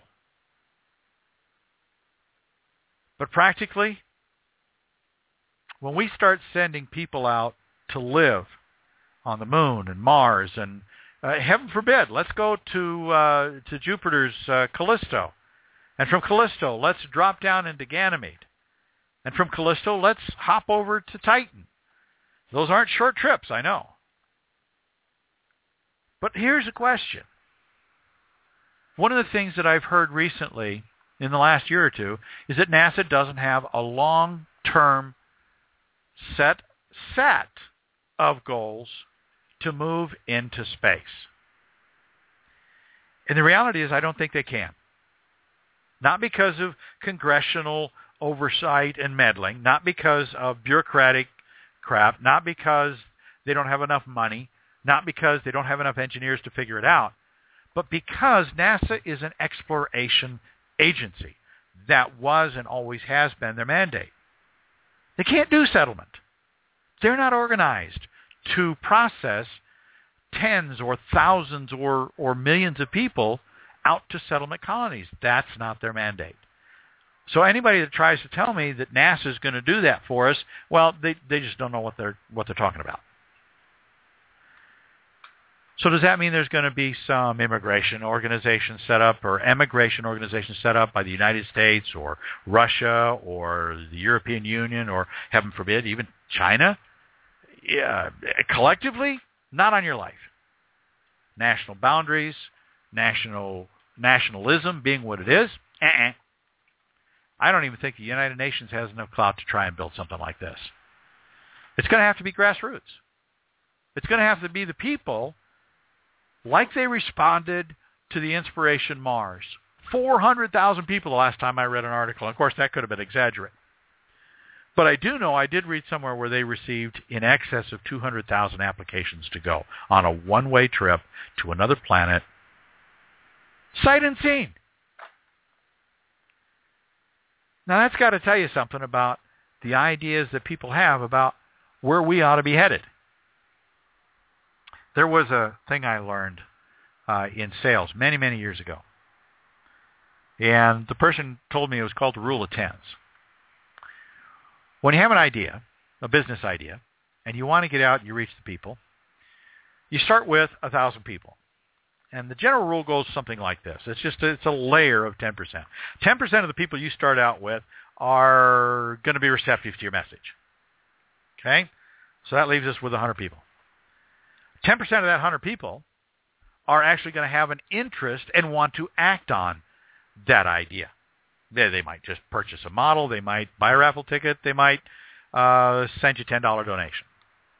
Now, of that 100 people who have an interest and are willing to act on it, you're going to get 10% are going to actually be willing to follow through to whatever they're going to be. They're actually going to send you the check. You'll actually receive a check. You'll have a receipt. You'll have to send them. Which means out of a thousand people, one person is likely to actually act on what you're proposing.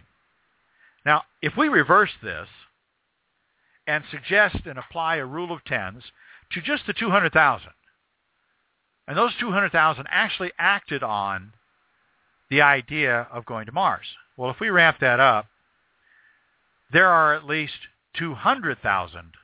No, no, we were at 200,000. There's 2 million people out there that are interested in what's going on just on Mars alone. And of those 2 million people interested in, in sending somebody to Mars, there's two 20 million that would at least be willing to follow it. And who knows, we could convert a few of those. Those are huge numbers. 20 million people interested in seeing us get to Mars. That is just incredible to me. And that's only three layers. You can't tell me that there isn't the potential for an upswelling, that there isn't the potential for a large volume of support in putting people, human boots with feet in them, on another planet, on a moon, on an asteroid.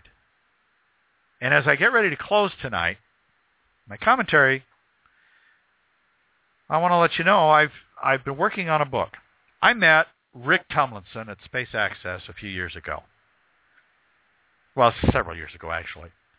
And at the time, I had my little slide presentation. I was really proud of this thing, and it was the shuttle, and it it shows the ideas of how to take the shuttle to the moon and the external tank, and I had this little lander, and I really had some real cute little drawings. It was kind of fun, and so I, I catch Mr. Tumlinson in the hallway, and um, I started to hand him my little slideshow presentation printed out on on it was it was printed in color. I mean, I was so proud of this, and I handed it to Mr. Tumlinson. He he glanced at the front and now, mind you, he was very respectful, and I really appreciated this from him, uh, especially since over the, the years as I looked at that and I look back at it now and I think, oh, was I so stupid? Um, in the course of the conversation, he didn't let me give him my presentation. I thank him for that.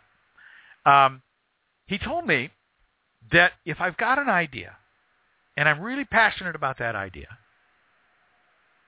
I want to generate some credibility so I can share that idea and make some progress. He said there's one thing I had to do, and that was to write a book.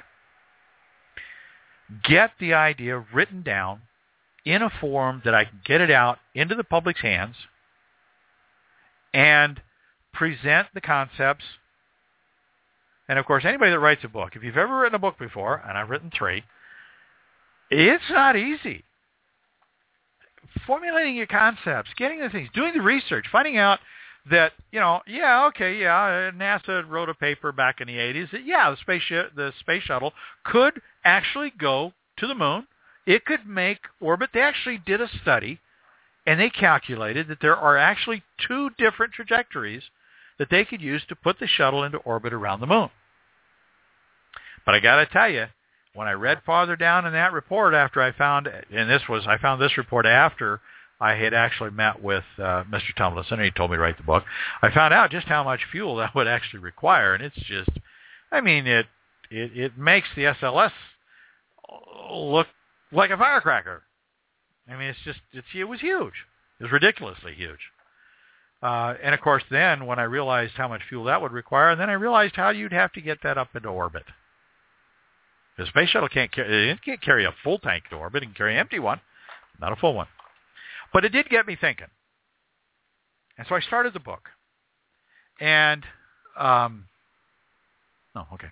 Um, it got me to thinking, and I started rethinking how would we actually make a long-term plan for long-term settlement within the solar system. It's not enough to think about going to the moon. It's not enough to think about going to Mars. It's not enough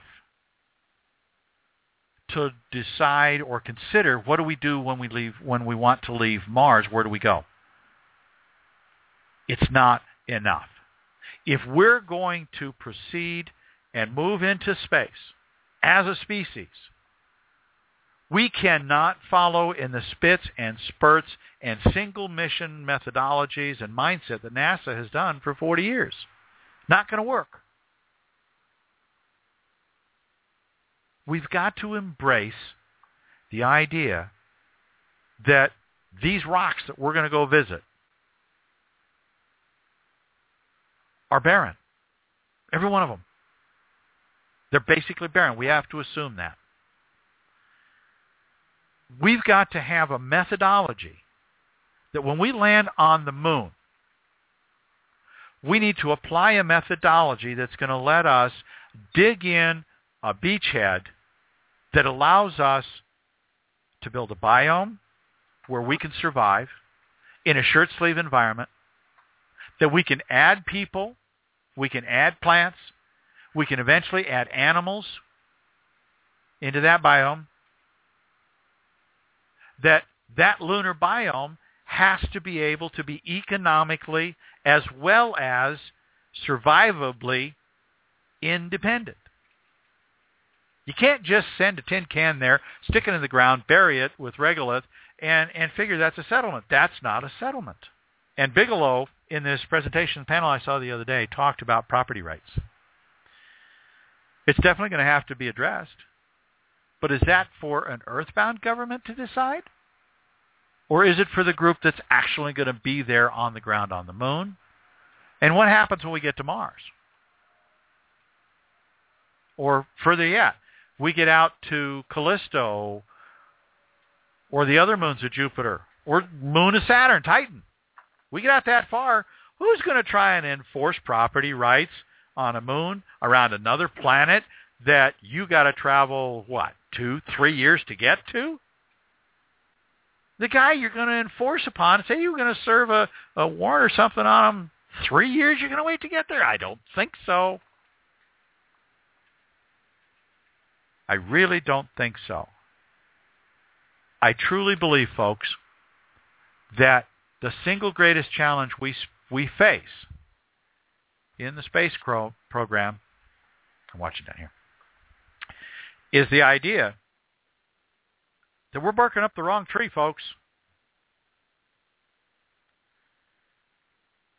I'm wrapping up production on a book that I'll be releasing in the next month or two.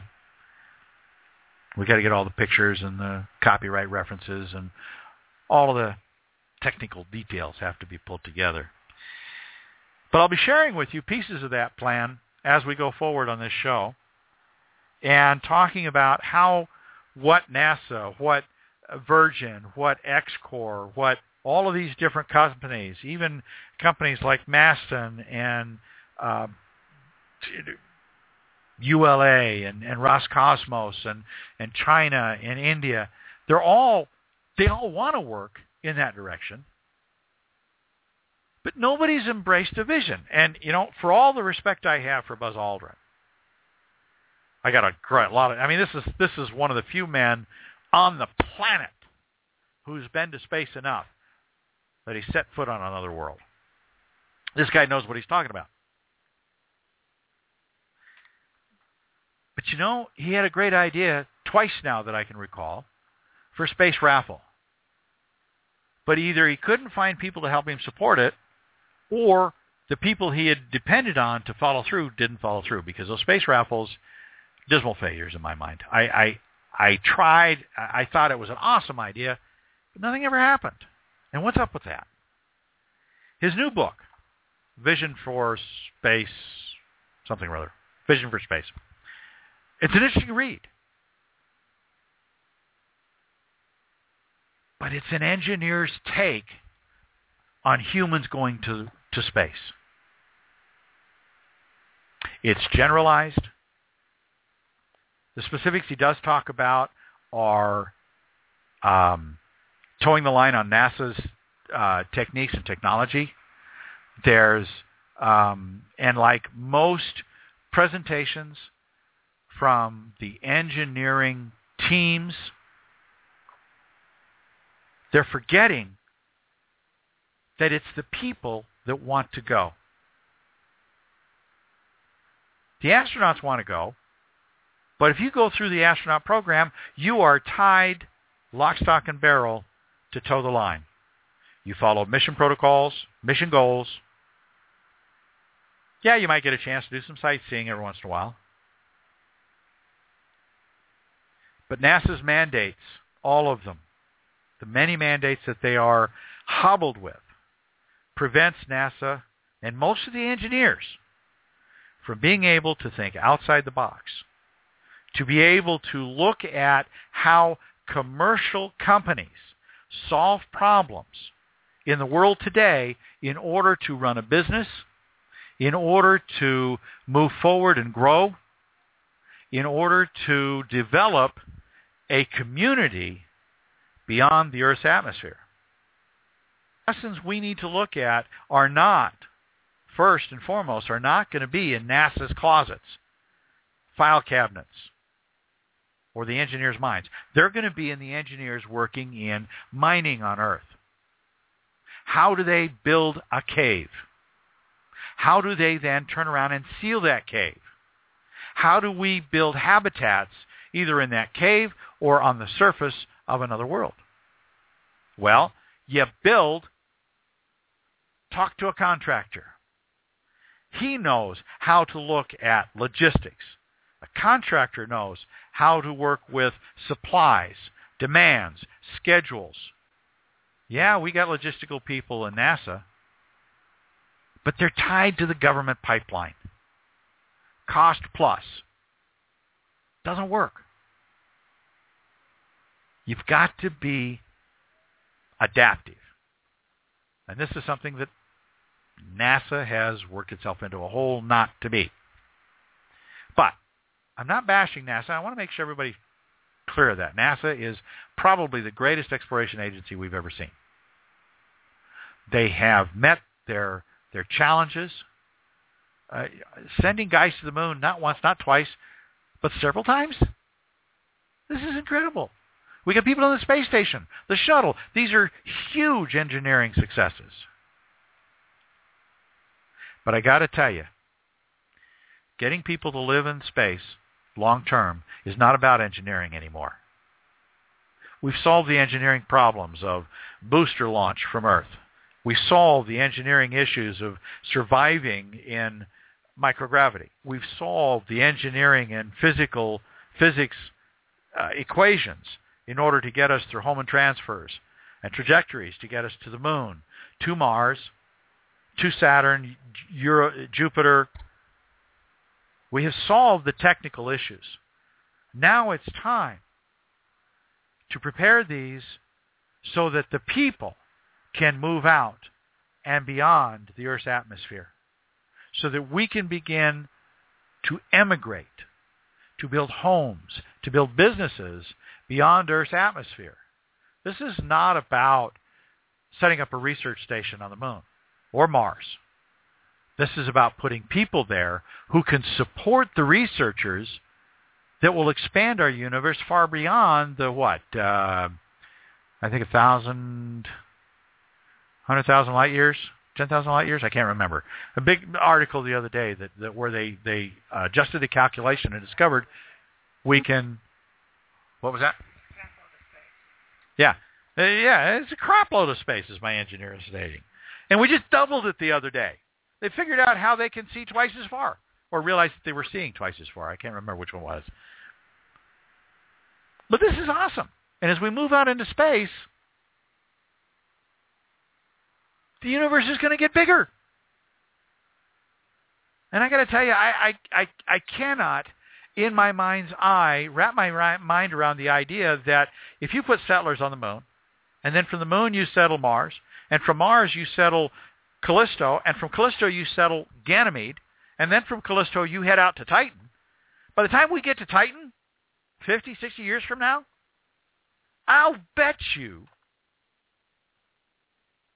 I'll bet you that by the time we hit Mars or Callisto,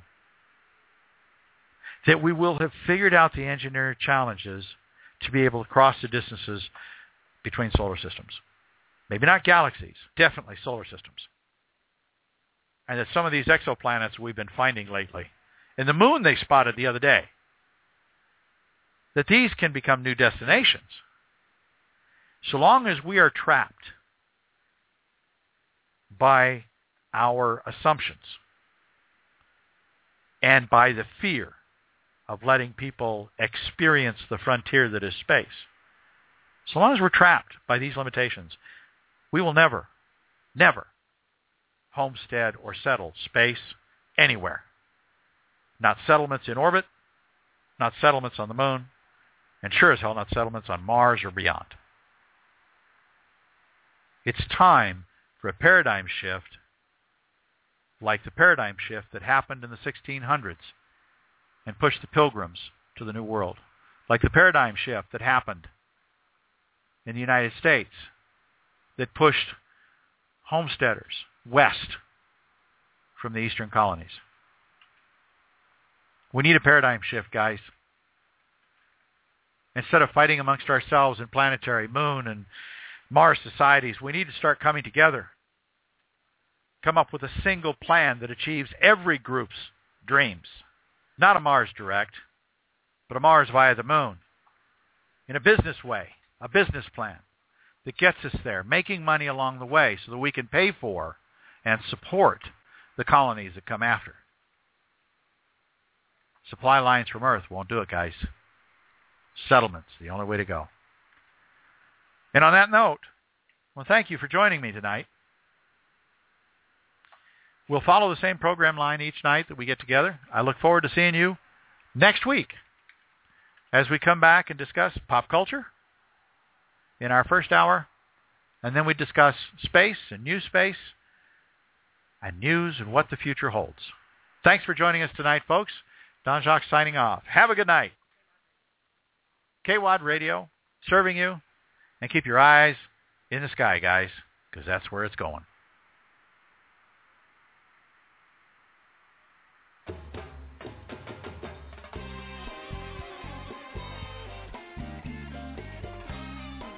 How'd I do? Yeah.